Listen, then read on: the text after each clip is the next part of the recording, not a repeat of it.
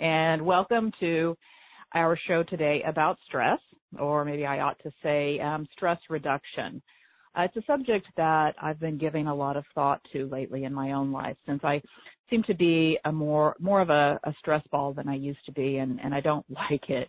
Um, besides the obvious reason I don't like being a stress ball, I'm also maybe a little frustrated with myself about it because my life is really pretty good, uh, especially, you know, in many ways, my life is actually pretty cushy. I really don't have all that much to be stressed out about, especially compared to to other people I know who really do have problems that that are keeping them up at night and should be keeping them up at night, frankly.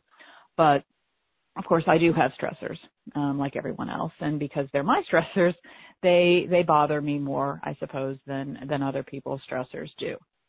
Now, my biggest stressors by far are related to my work, and by work I mean my rescue work. On a daily basis, I deal literally with life and death, which tends to be stressful. But animal rescue also attracts a lot of highly emotional people, most of them female, and they bring a lot of stress with them, which as the president of Saving with Soul Pet Rescue, I deal with the drama and the stress of those highly emotional people day in and day out. And every once in a while, when I have a bad day in rescue, I think that I should just bail on it and go back to being Jennifer Allen Hagedorn, author of Sell with Soul, which compared to rescue is pretty darn close to being stress free. And that's that's not necessarily a bad thing. Um, some days it sounds pretty good, uh, but uh, you know, yesterday I had a day that reminded me how much I like rescue, how much I love rescue, how rewarding it is. Just in the last two days, I've saved 13 dogs from being euthanized.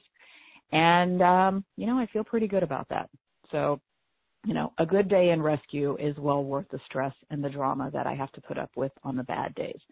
And that's something to remember when you're stressing about your real estate career or or anything really. I mean your marriage or or your family or your health. I mean part of the reason for the stress that you're having is related to the fact that what you do is important whether that's your career your family whatever. What you do what you get involved in is important. It matters. You care about it. And so yes it's going to be stressful sometimes. But anyway over the last several years, I've come to firmly believe that what you focus on is what you attract more of. So if I'm focusing on all this stress that I'm feeling, if I'm dwelling on all the things that I, I can be worrying about, then I'm probably making it worse by bringing more things to dwell on and to worry about. And I don't want that, um, obviously, which of course I say obviously, but maybe not. I mean, maybe that's a subject in itself, whether or not someone, you, me, do we really want less stress or do we actually thrive on, on drama and chaos?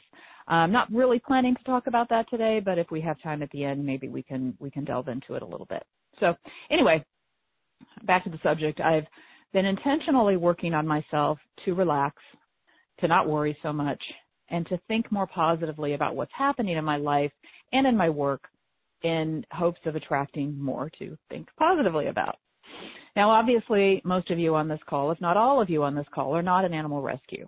So the specific stressors and worries that I have are not the same ones that you have, although you're certainly welcome to worry about them with me if you like. But um, rescue and real estate are so similar in so many ways. So even though May of 2019 will mark 10 years since I left real estate, which I, can't believe that. Um, but anyway, I'm pretty sure that the strategies I'm using today to combat my rescue related stress will work for you in your real estate career. Now that said, I also have some very specific real estate specific strategies that that I'm going to share with you.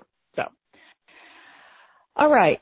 So, the about half of the strategies I'm going to share with you today are mindset related in that the goal of the strategy itself isn't to necessarily eliminate or ward off the stressor itself, but rather to help you take a different perspective on the matter so that it doesn't bother you so much. So that, yeah, the situation's there, um, but it's not going to stress you out quite as badly as maybe it has been.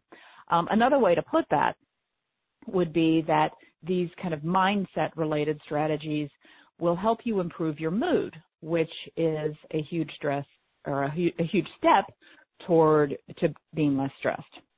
Now, the second half of the program, the second half of the strategies are going to be specific changes that you can make in your routine or your business model, most of them specific to real estate that can help you avoid or reduce the stress altogether. So, sound good? All right. Now, some of the strategies I'm going to talk about, you have probably heard me talk about before, either in live workshops that we've done where we've talked about some of this or just general teleseminars or maybe even in my books, although I don't think I talk about, a lot about it in my books. Um, but anyway, for some reason in 2013, I did a lot of shows related to stress reduction. And I don't know what it was in 2013. I don't remember anything in particular that was going on, but for members of Club SWS, that's the monthly subscription program, uh, if you go back, I, I put a link on there even, but if you go into the store and you click on teleseminars from 2013, you'll see several that were related to reducing the stress in, in your business. So if you're a member of Club SWS, you might go in there, pull some of those off and listen to them. Um, some of the other strategies I'm going to share today, I've discovered fairly recently, and I'm kind of excited to talk them through with you. Okay. So, mood, mindset strategies. Ready? Again, if you have questions, comments, send them in.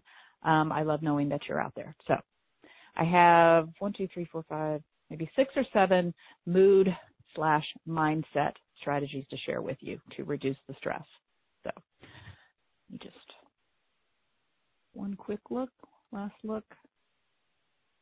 Um, Edie's asking, um, do you think your strategies will work with other careers such as staging? Um, yeah. I mean, unless, I mean, some of them are going to be working, yeah, actually probably everything I'm going to tell you about will work in other careers where other people, you know, clients, customers are involved. So I would think so. Okay, number one mindset strategy to reduce the stress in your life. You've probably heard me talk about this, but it's extremely simple and extremely powerful and that is when you're feeling stressed to smile. Simple as that. Okay. If you're like me, you probably, if you notice, you'll probably find yourself throughout the day, maybe when you're driving, maybe even taking a shower, when you're, you know, doing anything really, you find yourself with a scowl on your face. Um, you know, your forehead's all crunched up, um, maybe your shoulders are hunched, um, your entire body language is stress. Maybe you're thinking about something that's stressing you out, which we tend to do, right? Um, and so your your whole body is in stress mode. I mean, somebody would look at you and they'd say, "Okay, that person's stressed out," or thinking about something stressful.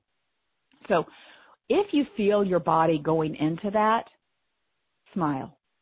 Not a big, huge, silly smile, unless you want to. That's fine too. Just smile. Try it right now and see if you feel the difference. Your shoulders will probably relax. Your forehead will unfurrow. Your, you know, the laugh lines around your mouth will probably soften. Your breath might slow down a little bit. Your gut might relax just by smiling.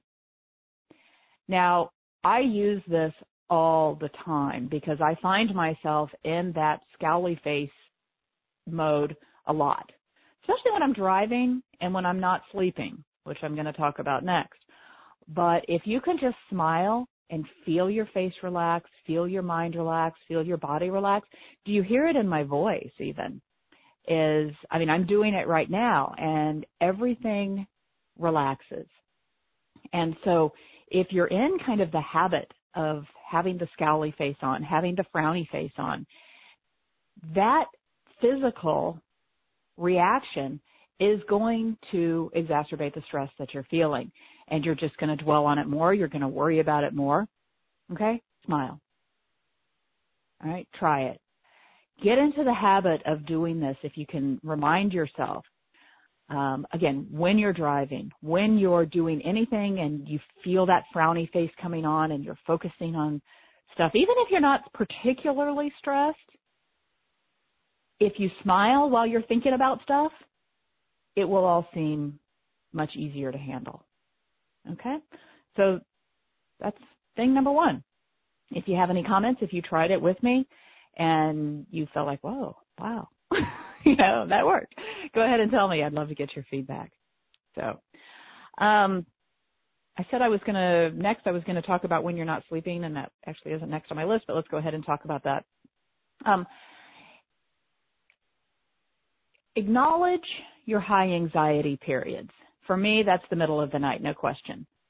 Now, I'm guessing, I think there's some physiological explanation for why we tend to worry more at night than during the day and why we wake up at midnight. I think it's something to do with your liver or something anyway, but if you happen to wake up in the middle of the night, it's very common to stay awake for several hours while you worry about stuff. This has been a problem my whole life. It's still a problem and it will probably be a problem the rest of my life. But what I discovered was that while I am worrying at midnight, one o'clock, two o'clock, everything seems so much worse than it really is. And so I would spend those hours fretting, I mean, distressed. I, I, you know, was making majorly bad decisions in the middle of the night. And then I would wake up in the morning, have my coffee and be like, what? What was I so stressed out about? Yeah, I mean, it was tiny little things that I would get so worked up about, you know, something, an email that I got right before I went to bed, a private message I got right before I went to bed, that's nothing. I can solve it. I get up in the morning, I look at it, I go, oh my God, this is nothing. So are you going to fix the middle of the night worries? You know, maybe I have a little natural solution for you, remedy for you. But for me, the biggest stress reliever here is not figuring out how to sleep through the night, although that would be great, but rather acknowledging that when I'm fretting at midnight, one o'clock, two o'clock, that I'm going to feel better in the morning. I'm, yes, I'm fretting now. I'm upset about it. I don't know that I can talk myself out of being upset about it now. But once I assured myself, I comforted myself that I'm going to be, I'm going to feel better in the morning and whatever this is I'm so upset about, I'll fix it in the morning with very little drama. It, it does relieve some of that stress. So now you, maybe you have high anxiety times that are different. You know, maybe you're stressed out at noon or nine o'clock at night or five o'clock in the morning. I don't know. You know, just acknowledge that those are your perhaps low emotional energy times and that when you get to a higher emotional energy, it won't seem like such a big deal. I do, for that matter though, have a little natural remedy that I use and it's called Bach Rescue Sleep and it's a little spray. And originally I got it because someone told me it helps you sleep. And I said, well, that's a good thing. Okay, it'll help me sleep. So I used it and it did help me sleep. But then I actually read what it does and it's designed to quiet your mind. So that's actually what it's for is to help your mind settle down, help your mind relax and not fret so much in the middle of the night. And so I don't take it when I go to sleep because I don't have trouble going to sleep. When I wake up at midnight, I spray some in my mouth and I just kind of relax for a little bit and I do find that it helps quiet my mind. So just something you might want to try. So acknowledge your high anxiety periods and know that everything will be better in the morning, more manageable in the morning. Okay. Next stress reduction strategy. This is brand new. Okay. No one has ever heard me describe the strategy ever. I've never told my husband. I've never told anybody. You guys are the first people I have ever said this out loud to. So there you go. Um, I am coming up on 52 years old. I'm in reasonably good health, reasonably good shape, but like probably most people in our age group, I have aches and pains. And I especially have aches and pains after I've been sitting, either on the couch or at my computer. Okay, raise your hand if you can relate. You have aches and pains. You stand up and your muscles creak and you know you you you're stiff. Okay, can you relate to that? Well, what I've been doing, probably what you do, is I stand up from the couch. I put my hand on my lower back. Okay, my knees are kind of creaking and I walk around like a little old lady and moan and groan and have my frowny face on, my scowly face on. And eventually, you know, I kind of shake it off and, you know, walk around like a normal person. I didn't even notice I was doing this. And then my husband made some kind of crack about his little old lady wife who, you know, is walking around like an old crone. And I guess it got to me vanity wise. It's like, oh, that doesn't sound very attractive. And I started noticing how much I was doing it and I was hobbling around like there was something really wrong with me. And so what I've started to do when I remember is when I stand up from the couch, when I stand up from my computer, I stand up straight, I put my shoulders back, I don't put my hand on my lower back, and I walk confidently. And I realize all of this hobbling around is not necessary. It's not something I have to do. When I stand up from the couch, I am perfectly capable of standing up straight, putting my shoulders back, and walking off with confidence. The rest, it's just for show. It's all for the drama. And I know this probably doesn't sound like a stress reduction technique, but try it. I just, I get up from the couch, I walk into the kitchen, I walk to wherever I'm going, and I feel so much better. I feel more confident. I feel more vibrant. And, you know, how many times do you get up on and off the couch every day and up and, you know, out of your chair every day?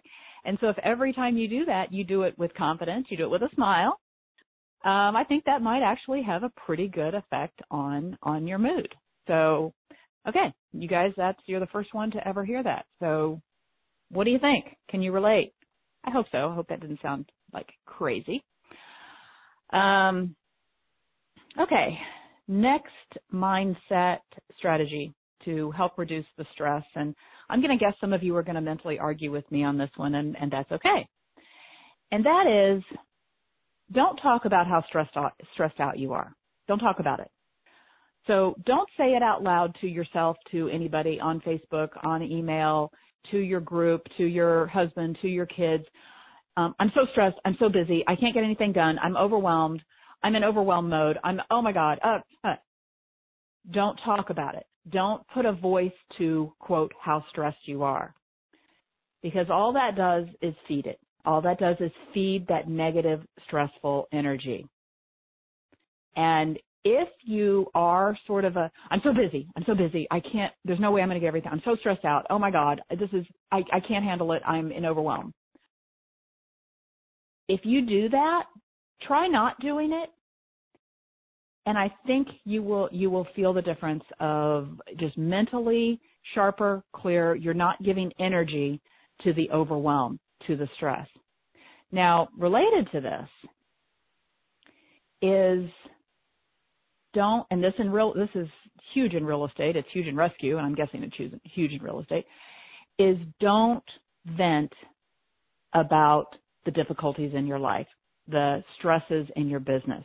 Now, everybody, you know, you hear venting's good for the soul, that you have to vent, that you have to give a voice to your frustrations or else you'll bottle them all up inside and then one day you'll explode in this horrible nastiness of all of this anger and stuff that you've stuffed inside. And that's just not true. Okay. The more energy you give to your stresses, the more energy your stresses have. So you know, for example, let's say you have a client that stressed you out this morning for whatever reason. Okay, they called you and they made an irrational demand or something, which we're going to talk about later. And you have two options here. Either you can listen to the irrational demand, maybe get a little frustrated, and then go on about your day, deal with it however you need to deal with it, and then go on about your day and do other things or you can complain about it to your partner, to your assistant, to your spouse, to your Facebook friends, to your cat, to your dog, and spend the next three hours complaining about this annoying person. I can promise you at the end of those three hours, let's say that, let's say that you took option one and you just went about your day versus option two, you complained and vented, which is good for the soul, to somebody for three hours, I can guarantee you three hours later you're going to be a whole lot less stressed if you took option one. Try it. I swear, try it. Okay, you don't need to vent about them. In fact, if you don't vent about that person, I can almost guarantee you half an hour later you've forgotten about it. Okay, now remember a few minutes ago I mentioned that maybe do we really want less stress? Maybe we like the drama and the chaos. This is something that falls into that. All the venting, all the whining, all of the complaining about things um, brings more, and some people thrive on that. And sometimes even I thrive on that. So, okay. Next strategy is kind of related to that one. It's called Master the Shrug. The shrug. It's exactly what it sounds like. Is when something stresses you out, probably a person in most cases, a person stresses you out, instead of getting wound up about it, instead of taking it personally, instead of getting defensive, instead of getting offensive, you just shrug and go, hmm, oh well, what do you do? And go on about your day.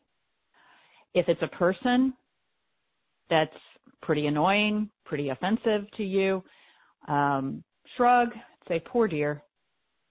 They must be having a bad day. Must suck to be them. Shrug and move on. You can do this physically, actually shrug, you know, roll your eyes, tilt your head a little bit, go off about your day, or just, you know, mentally shrug. But master the shrug. Oh well. Poor guy. He needs some, you know, someone forgot to take his happy pill today. Oh well. And go on about your day. All right. Um, next strategy is make the tough phone calls as soon as possible.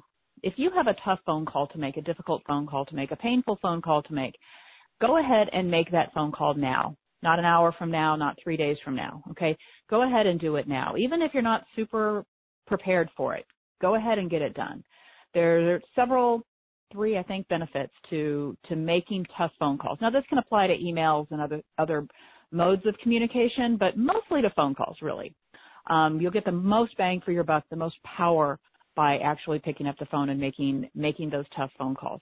And here's why: a couple reasons, three reasons. One, even if you're not, you don't even realize how much you're dreading this phone call. I mean, sometimes, I mean, it's, it's bothering you. It's kind of bothering you in the back of your mind, but you're not, you don't realize how stressed out you are about it.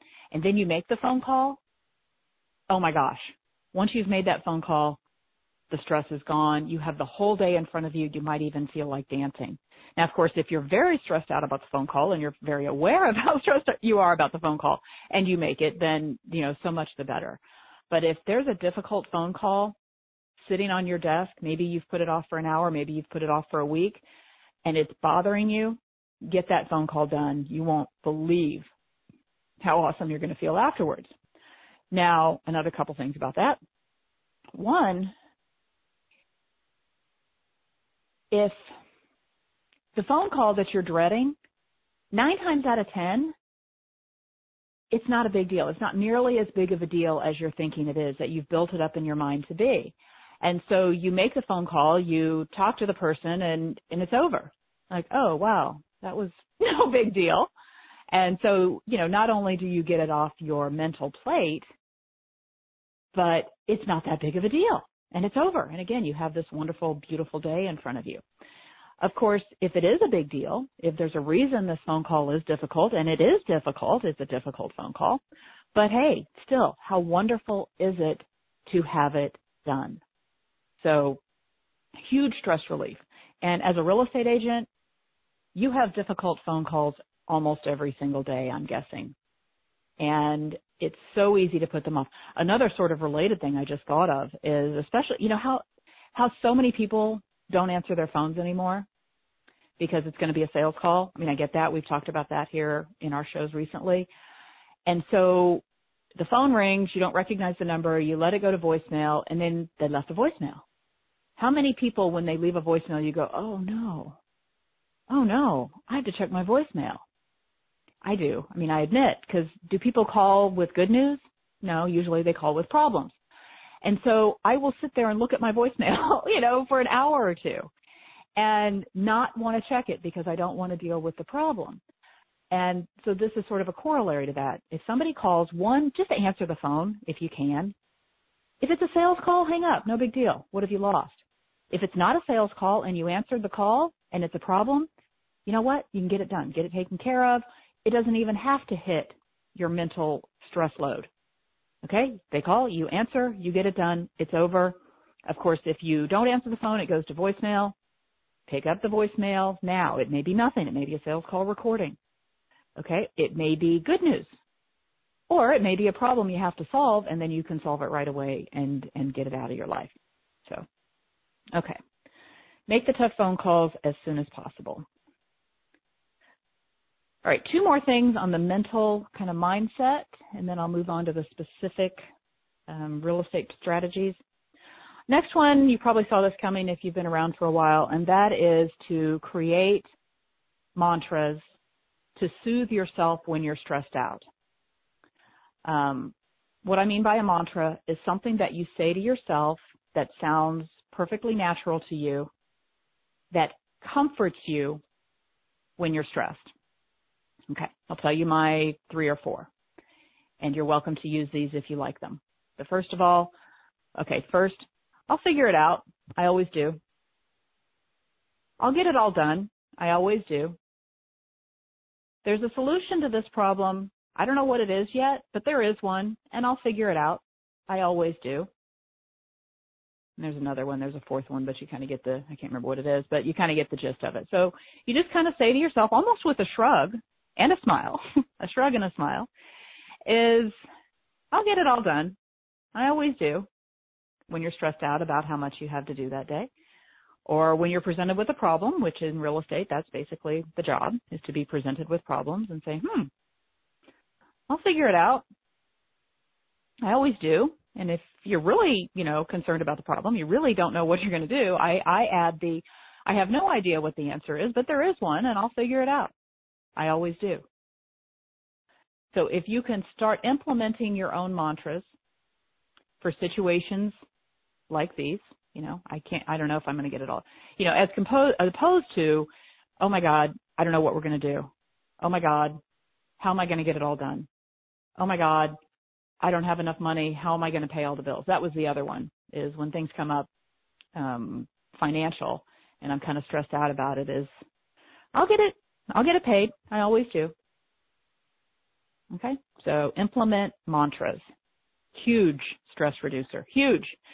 And I've done a whole show on this, so I'm not going to, you know, go through all of the details of it, but I swear when you can comfort yourself with a believable, positive mantra, every time you comfort yourself with that mantra, I'll get it all done. I always do.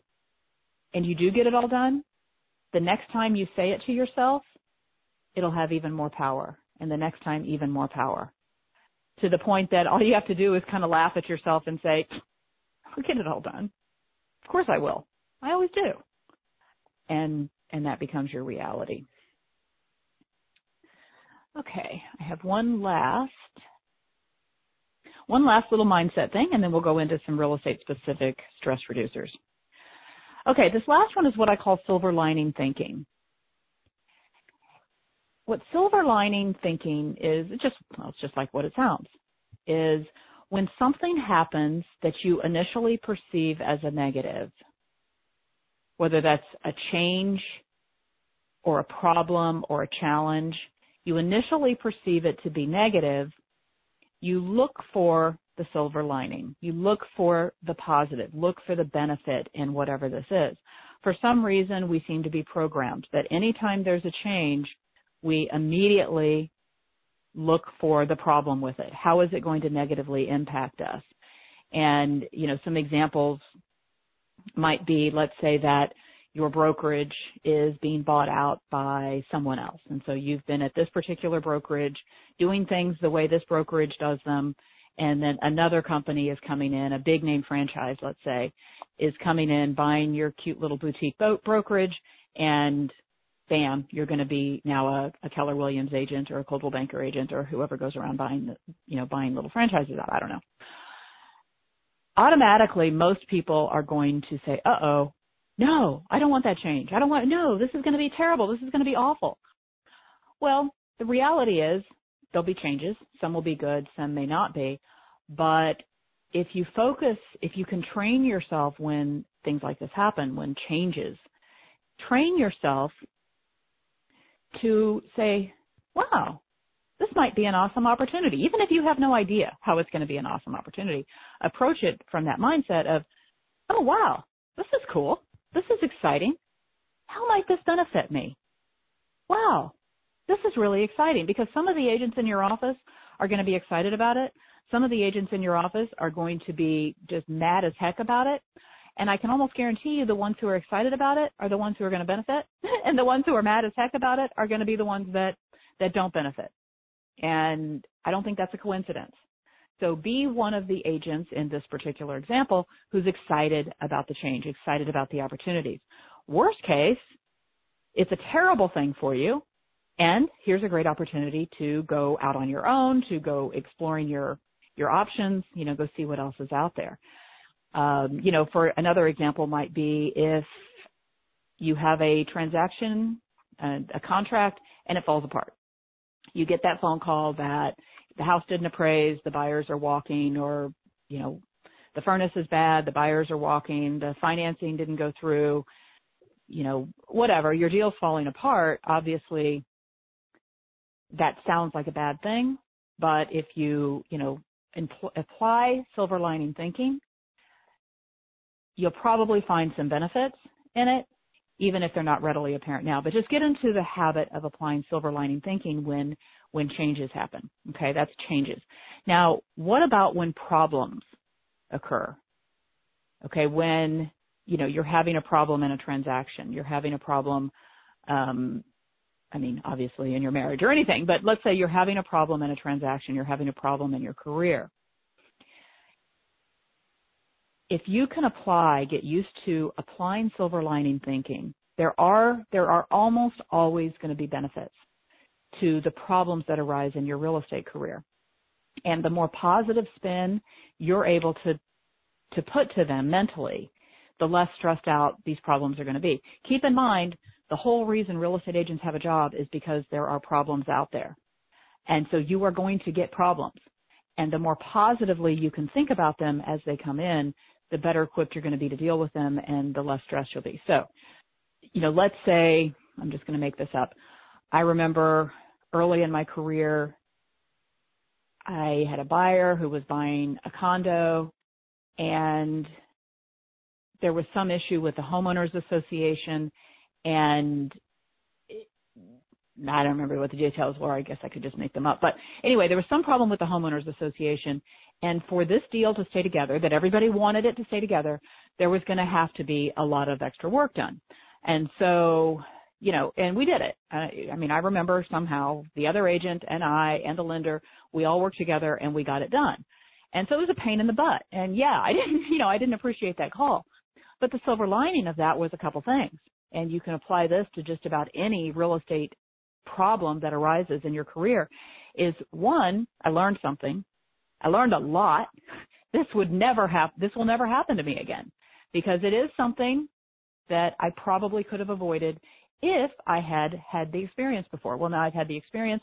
It's not going to happen to me again. It was a very, very good learning experience and I'm a better real estate agent for it now. The second thing is, and this is true in so many real estate issues, if you go out there and confidently solve the problem, whatever the problem is, you have proven your worth to yourself and to your buyer or your seller. Because if real estate transactions were easy peasy, they wouldn't need us. When they're hard and you get in there and you, you know, you are able to solve the problem and you've learned how to solve the problem, one, but two, you've demonstrated that you are a problem solver, not only to your client, but to yourself.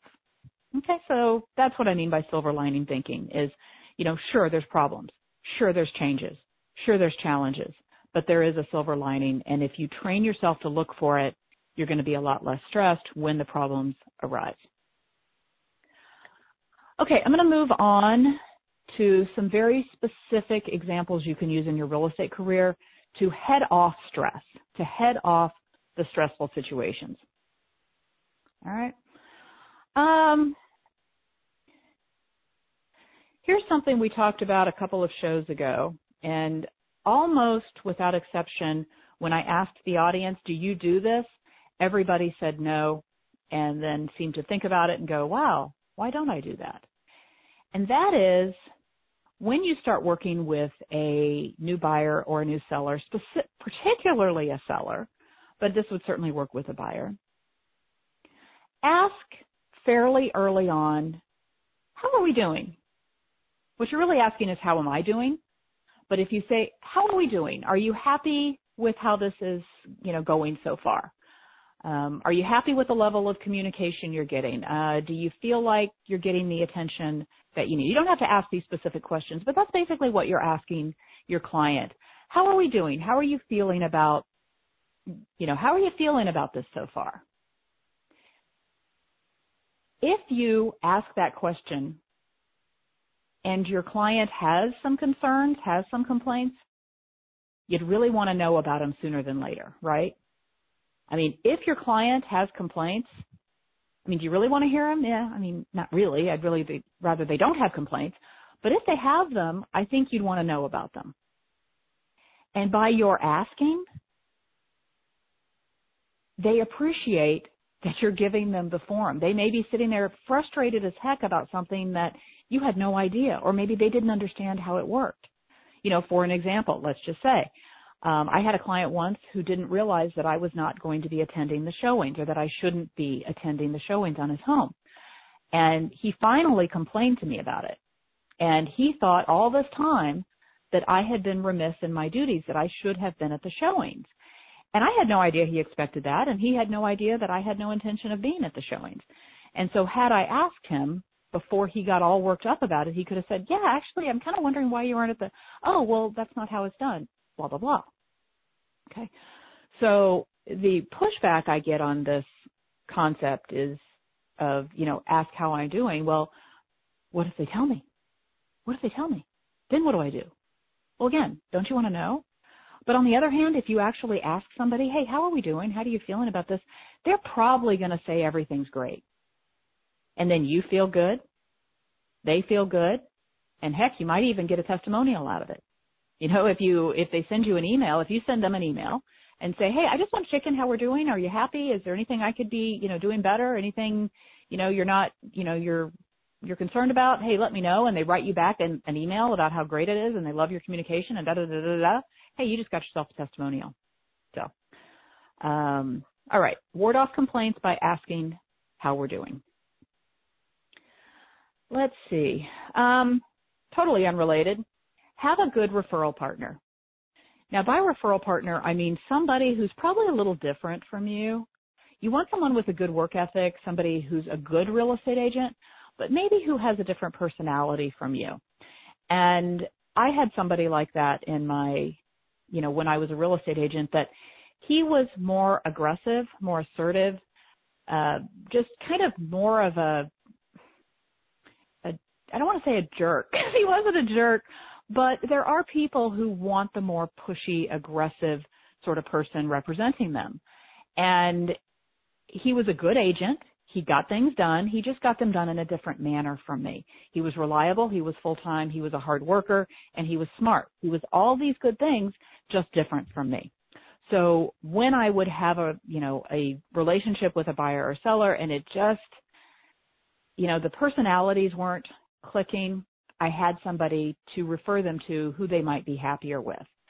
Um, another thing I didn't do, but I, in retrospect, I could have is, um, you probably heard, you may have heard me tell the story either in with Soul or in a seminar that I'm relatively conservative. Um, I'm politically conservative. And I found when I was selling real estate in Denver that I often had issues with people who came down from Boulder. Boulder tends to be very, very liberal. And we didn't sit around and talk about politics. It wasn't like that, but just our worldviews were very different. And so I would find often at some point in the transaction we would butt heads and I couldn't figure out what was going on until I made the connection.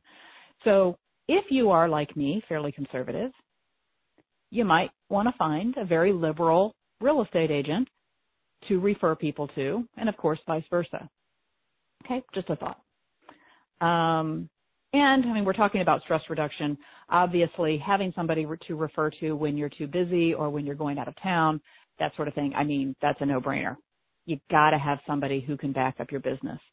Um, it's a it's a beautiful thing to be able to take time off either on vacation or an emergency or something and know that and know that somebody has your back. Um, okay. I alluded to this a little bit earlier when I was talking about the ask your client how you're doing.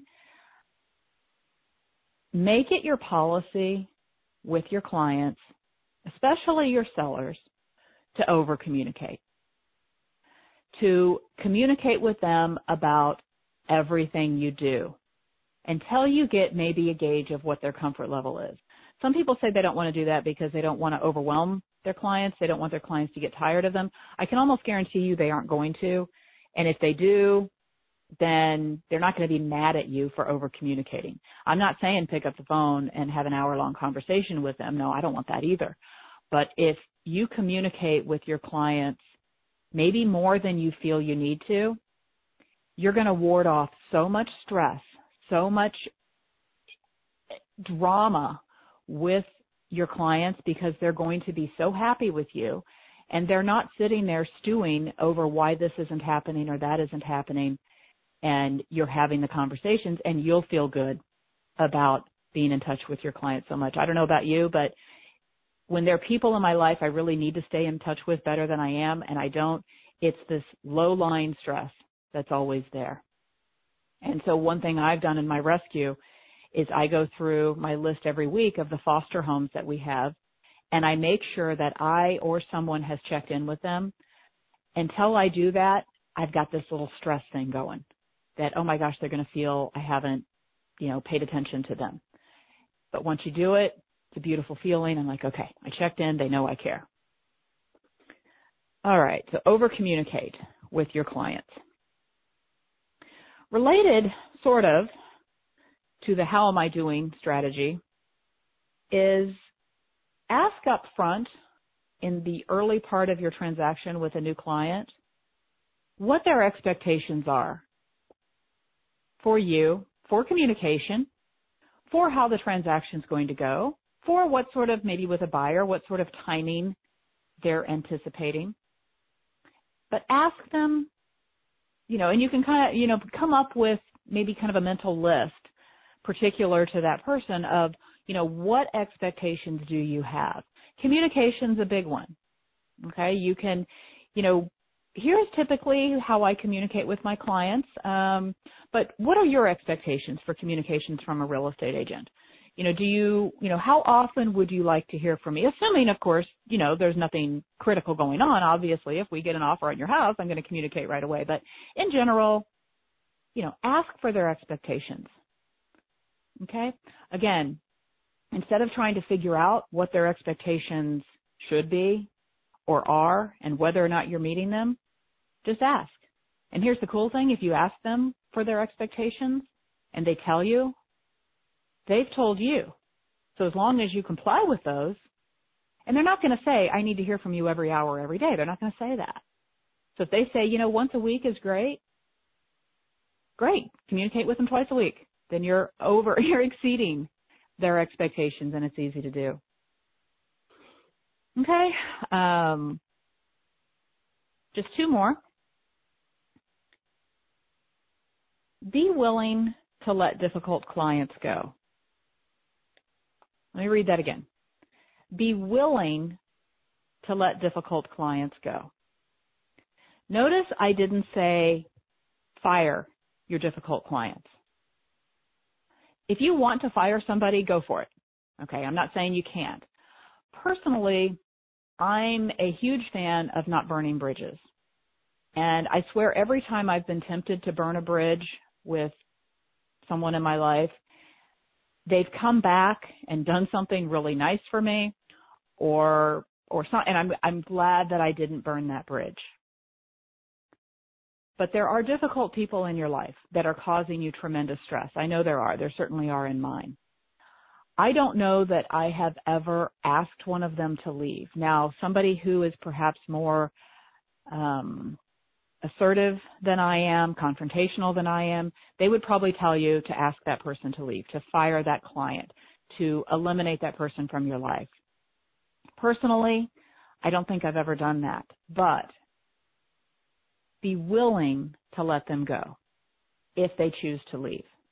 Now this is just me. Again, you may be the sort of person that says, you know what, this person's stressing me out. I'm going to get them out of my life. Okay, that's fine. But what I mean by be willing to let them go is that if someone is in your life, even an important person is in your life, but they're causing you tremendous stress, but you don't have it in you to tell them to leave, whether that's a client or a friend or an associate or whatever. If they choose to leave, let them go and bask in how wonderful it feels now that they're gone. This happens to me a lot in rescue is there are some very difficult people in my rescue and in my rescue work. And I don't have it in me to ask them to leave my life, but when they do, I don't chase after them. Even if they're very valuable to my life, if they're high stress, I don't chase after them. I let them go and I'm fine with that. Now in real estate, you have these opportunities all the time, especially when you have difficult clients. And I've had agents ask me, you know, would you fire this person? Would you stop working with this person? And here's all the things they're doing. And my initial response is, God, I, yeah, get rid of them. You know, I, I would, but I don't know that I actually would. Um, I would probably keep plowing ahead. But if they fired me, if they stopped responding to me, I'd be okay with that. I'd be at peace with that and I would move on. So, um, would love to hear your thoughts on on whether to fire or not fire or just be happy if somebody leaves. Okay, the last strategy, I'm going to sort of, well, this, what I'm going to tell you comes straight from a show I did back in 2013 called Setting Boundaries and Taking Control. I wanted to sort of redo what I said back in that show because I didn't want to just, you know, steal what I did five years ago. But it actually was so good that I did a quick transcription of it and I'm just going to basically repeat it. Um, it's about setting boundaries. All right.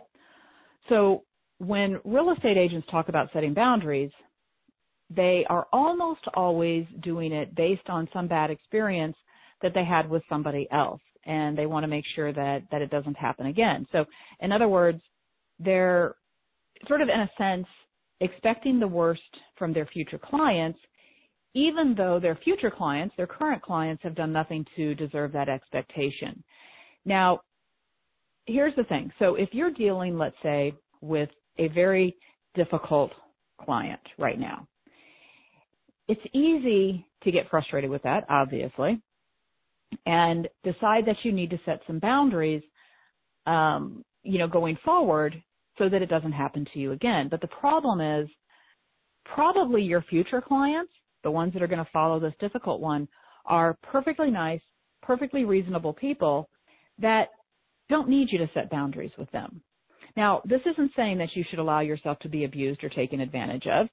Um, but when you talk about setting boundaries, I don't want you to go into it from an adversarial stance, which is how the traditional typical boundary setting advice goes is that you need to make sure that those pesky clients out there don't take advantage of you or don't abuse you. So think about a doctor or a veterinarian. Do you think that they might have some patients who call them at all hours, who take more time, who show up late, who take more time than than they were supposed to during their appointments, who expect return phone calls in, you know, three minutes? They probably do, right? Everybody has unreasonable clients or, or patients or customers. So imagine that your veterinarian has some of these people, but you, a perfectly nice normal person, you went to visit your veterinarian and one of the first things that the vet says was, well, I hope you realize that you aren't my only patient. So I only have a limited amount of time I can spend with you and you better be here on time. And if my family calls, during our consultation, I hope you realize that I have to take the call because of, for, of course family comes first. And please understand that I'm a busy person. I can only return phone calls between certain hours. And if you call on the weekend, which is family time, it'll be Monday or Tuesday before I return your call. Do you understand? Now that's a little bit of an exaggeration, but maybe not. You know, so obviously this veterinarian has, you know, feels abused by a few clients and so they feel the need going forward to make sure that nobody else does that. Now you are a nice normal person. Are you going to be doing all of these things? No, you're not. How would you feel about this veterinarian? Are you feeling sorry for them that they have some abusive clients and you're, you know, determined that you're not going to be one of them? No. You're probably thinking this guy's an ass. Okay? You're not feeling all warm and fuzzy toward them. You're probably a little ticked off that this person is, that this vet is treating you as if you intend to take advantage of them without giving you the benefit of the doubt that you are a reasonable, decent, polite, you know, courteous person. Now, if you're a little bit rebellious even, you know, you might be inclined to push back a, a little bit, but even if you're not, the little speech that they've probably mastered at this point has done nothing to nurture the trust and rapport between the two of you. And it's done everything to create a wall between the two of you. And you didn't deserve it. Okay, so, you know, what I'm saying is declaring your boundaries if you want to set boundaries, which I'm going to talk a little bit more about that. Um, but if just declaring your boundaries isn't going to work, it's it's rude, it's off-putting, and it's kind of um, patronizing. Um, I had a, I mean, I have a, I had a situation. Well, never mind. I'm running out of time. I'll I'll keep going. Um, so what do you do instead? How do you set boundaries without alienating the other person? Okay, well, first, any boundary that you set, you want to make sure that it's something that you actually care about. You're not just doing it just to do it. Um, you know, just to prove that you can. And well, some other real estate agent told you that you shouldn't take calls after seven o'clock because that's unprofessional. So, you know, you decide to set a boundary that you're not going to answer phone calls after seven o'clock, even though you're perfectly willing to answer phone calls after seven o'clock. Or, you know, maybe somebody told you you need to take Sundays off. You don't really want to take Sundays off. You're fine working on Sundays but someone told you you should, so you're like, well, I'm going to set a boundary that I'm not going to work on Sundays. No, I mean, make sure whatever your boundaries are to protect your stress level, to protect your mental, your mental health are things that actually matter to you. Okay, so let's just say, let's give it an example of setting expectations as to your availability and response time. Okay? Now, we don't want to do this snottily. All right? But you know, here's an example, and this I just alluded to in our last our last strategy, is you can say this to your new client if, again, your availability and response time is something that you want to set a boundary around. I just want to talk to a few minutes about your expectations for me and make sure that I'm not going to disappoint you. For example, will you be upset if I can't call you back for an hour or two if I'm with other clients? Or if I'm spending Sunday with my family and I don't return your call until the evening? Please be honest with me. I want to go into this relationship knowing what to expect. Okay, now see what you've done. You haven't told them what to expect. You've basically asked for their permission to do what you're going to do, and then once they've granted it, they've agreed to it, and they've said it out loud. And nine times out of ten, they're going to agree to this reasonable expectation. I mean, what are they going to do? Say, no, absolutely not. You know, um, now if they do, then I guess there's your out if you want, if you want to take it. Another thing that, let's say that a client is making an unreasonable demand on your time. Okay, you can just say no.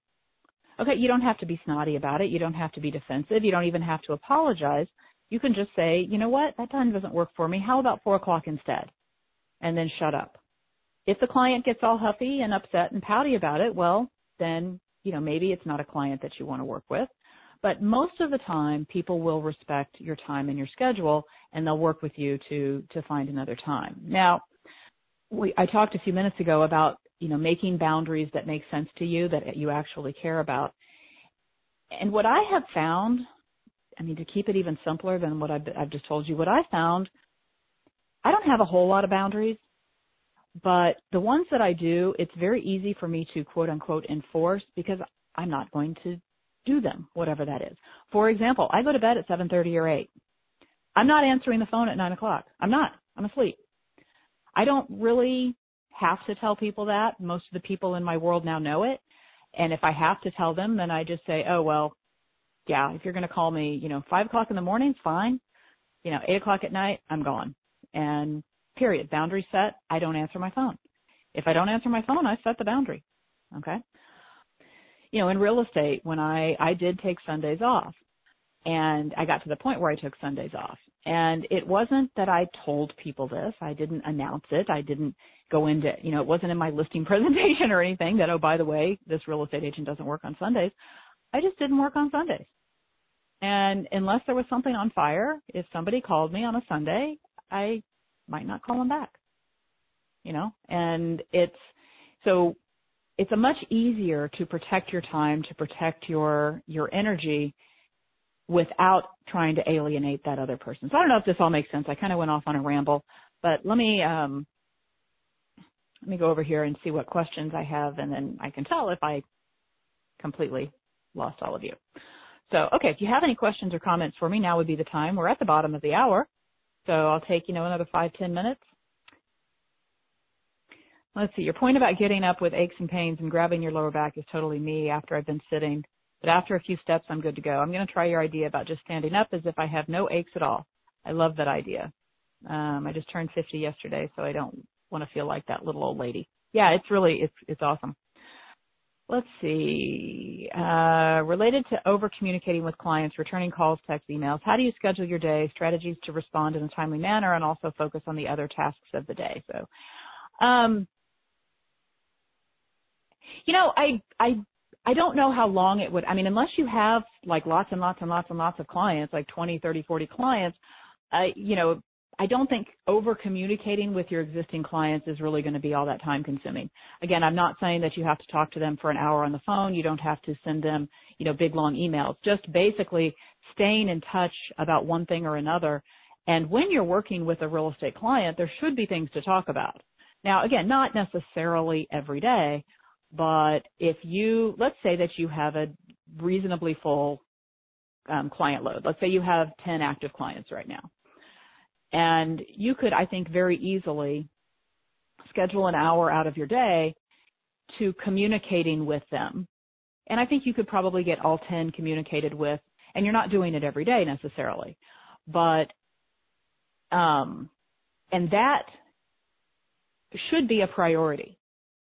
If there's something else you're doing and you don't have time to be doing all this communicating with your current clients, then there's something wrong with your business model um, I mean, there's a lot of things we could have a long conversation about that. But if you don't have time to communicate with your current clients, then there's something wrong. And I can promise you, if you take that time, if you make that time, it will be a far better use of that hour than probably something else that you're doing. So just say, you know what, this is going to be a priority for me and it will pay off in so many ways besides just you know, lowering your stress, um, it will be a, a, boom to your business.